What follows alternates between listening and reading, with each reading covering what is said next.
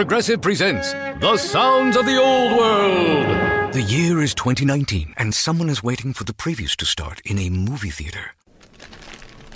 Hey, you want anything? Popcorn? Soda? No, nothing? This has been The Sounds of the Old World. Brought to you by Progressive, where drivers can still switch and save like it's 2019. Quote today at progressive.com. Progressive Casualty Insurance Company and Affiliates.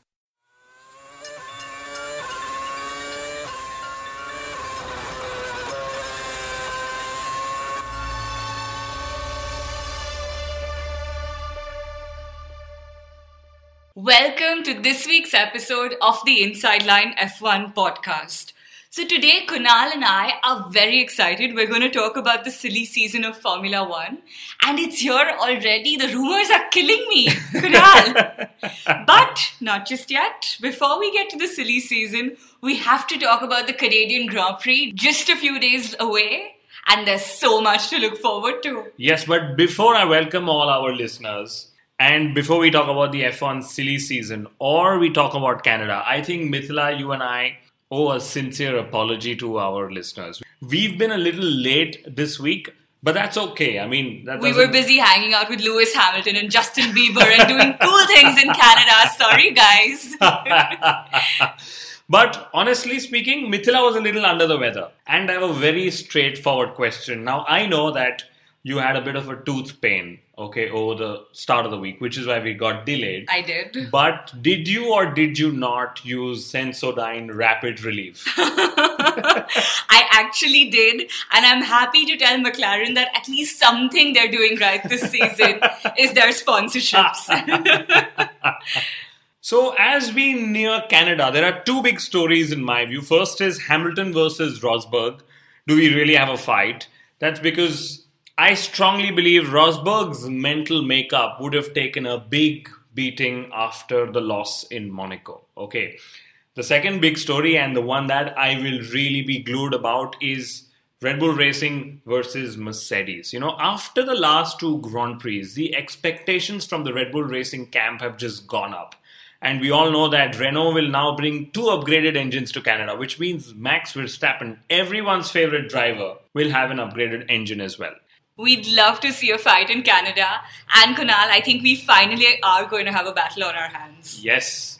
So Red Bull Racing and specifically Helmut Marko actually came forward a couple of days ago and said that Daniel Ricciardo is the best driver in Formula One today.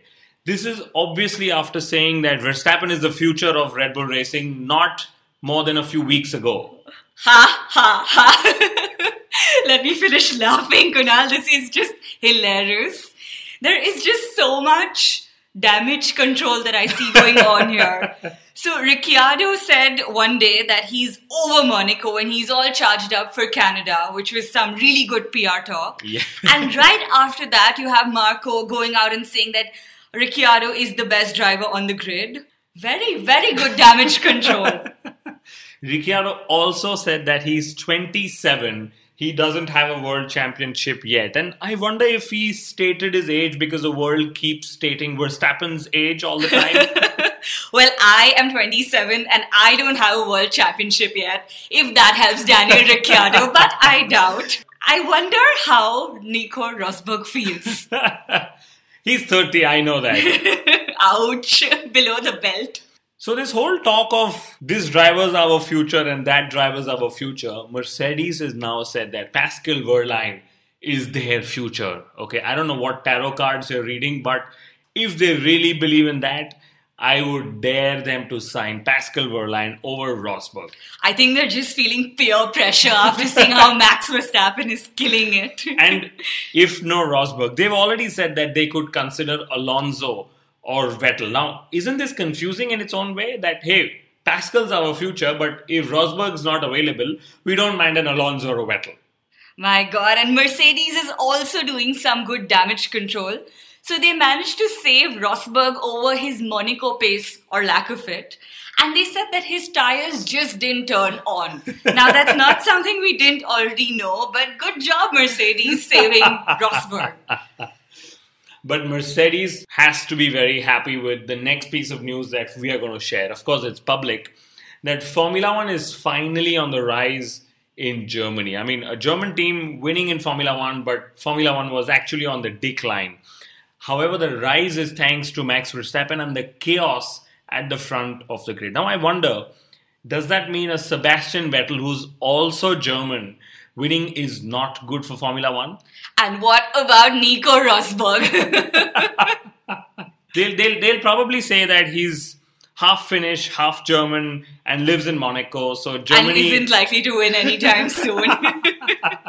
Lewis Hamilton has said that he's stronger ever since his Monaco win. Now, obviously, because we've been seeing all his Instagram updates and he's having a whale of a time. But we cannot forget that he was gifted that victory, so he's yet to win a race on merit this year. Oh, yes, absolutely. But that statement, I'm sure, was targeted towards Rosberg. You know, the mind games are only going to get better. And of course, Rosberg is hoping that his bad luck is finally over. And you know, this is good old motorsport talk, which I've grown up with, and they say you're allowed one bad race per season. And we said this last episode. Hopefully, Monaco was that one bad race for Nico Rosberg. More bad luck. Ferrari is one team that's been suffering from it in Canada. They haven't won here since 2004. Now, just to give our listeners some perspective, Max Verstappen was six years old the last time Ferrari won in Canada. Wow, that's a really long time. I've been reading about this and I spoke to a few friends who are, you know, engineers with Formula One teams. And they said, of course, on the condition of anonymity, and this is where it gets funny, or rather, this is where I have the fun, is they said probably the real time tire pressure monitoring is what is dogging Ferrari's pace. We've also spoken about Ferrari's famous PR, so they have some more PR coming our way. Kimi Raikkonen has said that Ferrari's stronger circuits are yet to come, like Sepang and Sepang. you know, this is after being, I think, what, 33% uh, through the season? This way, the math would never work for them if they were to ever target a World Constructors' Championship win. I don't think the math is even intended to work as long as the PR does. so we finally get to the part where we discuss the driver's silly season. Now, there's just been so much happening, and rumors are absolutely flying all over the place. So, starting with our world champions, Mercedes. So, Dr. Zetsche has indicated that Rosberg has a contract in 2017. Now, he would obviously know this better than anyone else. So, I think we should just not talk about Mercedes and talk about everyone else. What say, Kunal? Okay, so here it goes Kimi Raikkonen, Felipe Massa, Jenson Button, Valtteri Bottas do not have contracts for 2017. Actually, there's a longer list there, but let's not go there. Pastor Maldonado doesn't have a contract for 2017. Mauricio Maurizio Arrivabene has actually hinted that Raikkonen might stay with Ferrari. Well, if he actually doesn't, let's see who's in contention. And I think I'd start the list with Carlos Sainz Jr. Of course you would. yes. Jenson Button, Bottas, Perez, maybe Romain Grosjean. He's gone and staked his claim to that seat as well. And there is absolutely strong humors of Sergio Perez finally moving to Ferrari. So, Ferrari junior driver going to a Ferrari senior team. This is after he was no longer a part of the junior team. Wow. And for Sergio Perez's sake, I hope there is some merit in that rumor. Yes, although it's very crucial, and I read this, I think, was it Joe Saward's blog or I think James Allen's blog. They said that Ferrari doesn't hire a driver unless he's a race winner elsewhere. But you know, given the recent form of teams, or in this case Mercedes, I think they'd have to settle for a podium finisher somewhere. Pastor Maldonado is a race winner. Felipe Massa has been extremely vocal about his desire to continue in Formula One. Oh, yes. And um, here's a question Could Massa ever hope to reunite with Ferrari? we know that's something Fernando Alonso won't do. Alonso's relationship goals with Ferrari are damn clear. But I'm glad you brought it about Felipe Massa because Formula One's known to be the world of reunions, if you remember. I mean, Alonso went back to that McLaren, you remember. 2017 cars will decide Fernando Alonso's future. Basically, he meant to say that if Formula One isn't fun anymore, he will seek his fun elsewhere. And he doesn't mean deck chairs and beer, clearly. I, I, still remember I saw this last week and it was on, on social media. There was a fan who tweeted the cover photo of a very well established motorsport magazine, which had Fernando Alonso on the cover, of course, where he said that my dream is to win Le Mans and the Indy 500. And the fan tweeted that picture to Chip Ganassi. Okay. And Chip replied back saying, listen, just ask him to contact me, which means that Alonso wants to do Le Mans, he wants to do the Indy 500, and we also remember he wants to play football.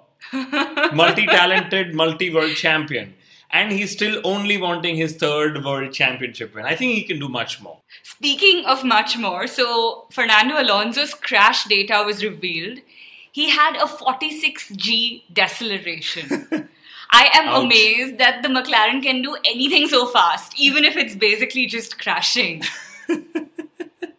McLaren do not have a fast car, but they surely want fast drivers. Question is Will Alonso and Button continue, or will Vandoorne finally get a real shot at the seat? And this is in case Jenson Button doesn't move to Williams, or for that matter, if Vandoorne gets a seat in McLaren, in which case Button might actually need to go. So we could have Massa and Button at Williams, or Bottas and Button. It all basically depends on whether Valtteri Bottas gets that Ferrari call. Ooh. This is also confusing. I'll tell you the funny part. If Bottas and Button drive for Williams, their names would read as Bot and Butt driving for Williams. but wait, here's also where it gets extremely funny. So, Felipe Massa, if not with Ferrari, of course, he's not going to go there. He might be on his way to Renault. And I'd, I'd hate to see him go off Formula One. I mean, I have a soft corner for him. And Brazil is a really big market for Formula One, and probably Bernie needs a good driver from there. And I know that Felipe Nasr is not that good driver from Brazil. I'm just wondering if Kevin Magnussen can expect another email on his birthday next year. Ouch. So Massa has also said that his future could lie in the World Endurance Championship or Formula E. I just think that Felipe Massa could be Formula E's first big signing. If they're listening, they should go sign him up. Go sign them on, you guys! I'm sure they're listening, Kunal. Everyone listens to us. you know, funnily enough, I am just really keen to know what Felipinho Massa is up to next. You've been seeing his videos, right? Oh, yes. Amazing stuff. And you know, if Felipe Massa has been closely watching the meteoric rise of the Verstappens, he should know that his next big career move should actually be inspired by none other than Jos Verstappen. Basically, managing his son Felipinho onto greater things.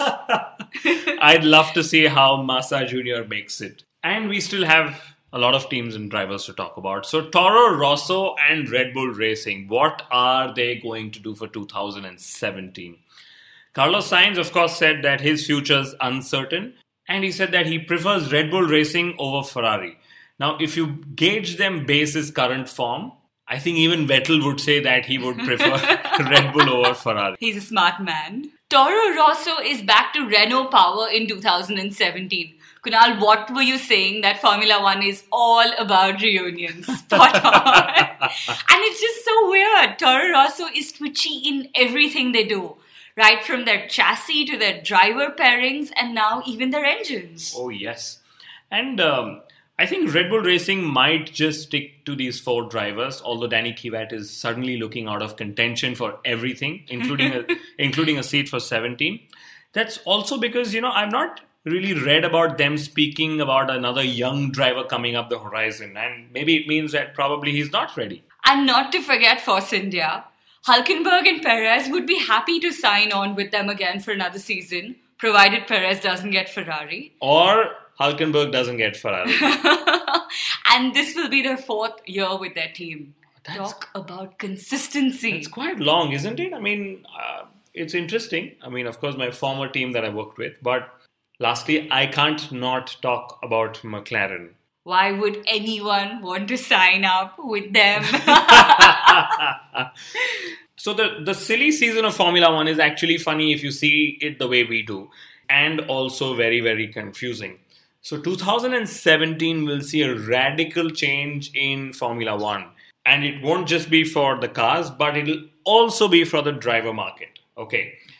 And I also see it this way that a lot of drivers might not sign new teams for 2017 because you don't know if they will be quick next year as well. But Kunal, wait, there's one more driver we still have to talk about. Perhaps the silliest of them all in the silly season, Pastor Maldonado. So he says he wants to be back in Formula One in 2017, and he says he's been working hard for it. It seems that there is no racing seat available on the grid for him. Thank heavens. Which explains why he has been making pit stop videos with Felipinho Massa. Kunal, he is going to join a team as a pit crew. and he will pay them money to join them as a pit crew. You heard it here first. he also said he's working hard, which means he's probably maybe robbing a bank somewhere to fund his Formula One seat. or maybe a casino, you know, Ocean's Eleven style. I think Bernie would approve. But that kid, Felipinho Massa, I tell you, he has some love in the Formula One paddock already. and on our podcast, hey, I love him. the one driver who I would have loved to see in 2017 would have been Jules Bianchi. And of course, his his family's turned up and said that the drivers are actually afraid to speak their mind in Formula One, especially against what happened to Jules in Suzuka. And I think I agree with that. I mean, at the end of the day, the Formula One circus is a very politically connected circus, and you cannot rub somebody the wrong way. The circus is only going to get madder in the next weeks to come. We have six Grand Prix in eight weeks. Wow, that is unimaginable. Thank you to thank you to whoever made this schedule. Thank you. It is the best time for Formula One fans. Oh yes. The Canadian Grand Prix is just a few days away. And Kunal, I know you have gotten very good with your predictions, so I am going to ask you what are your predictions for Canada? My prediction is who is going to crash into the wall of the champions. And I think Verstappen might just do that to prove a point. I think if anyone has to prove a point, it's Nico Rosberg, so my money is on him. I think the two Mercedeses will have a battle between themselves and with the Red Bull racing cars. And I'm really being hopeful. I'd love to see Ricciardo finally win a race this season. And here's a fun statistic Lewis Hamilton and Daniel Ricciardo both won their first ever Grand Prix in Montreal. So it's a special place for them. Oh, yes. And it's more special for Hamilton because Canada is closer to America. And now he has a new Canadian fanboy.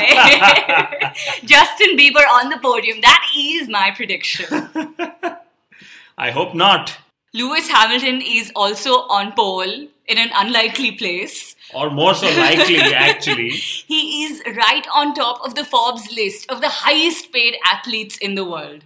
Oh yes, and I'm sure he's happy that Rosberg is fourth and fourth in the list of Formula One drivers, but 98th overall. Wow, Rosberg just made it into the list. By the way, Fernando Alonso's on the list. That means McLaren is spending a lot of money retaining him, and maybe that's why they're unable to develop their car as well as fast. anyway, so, the other interesting statistic is that 8 out of the last 13 Grand Prix in Canada were won by less than a 3 second margin.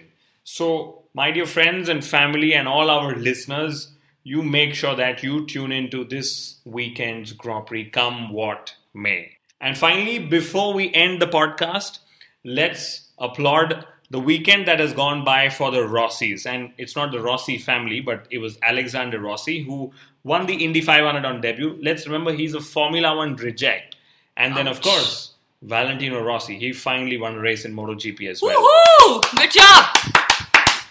Thank you for tuning in, and we will see you post Canada.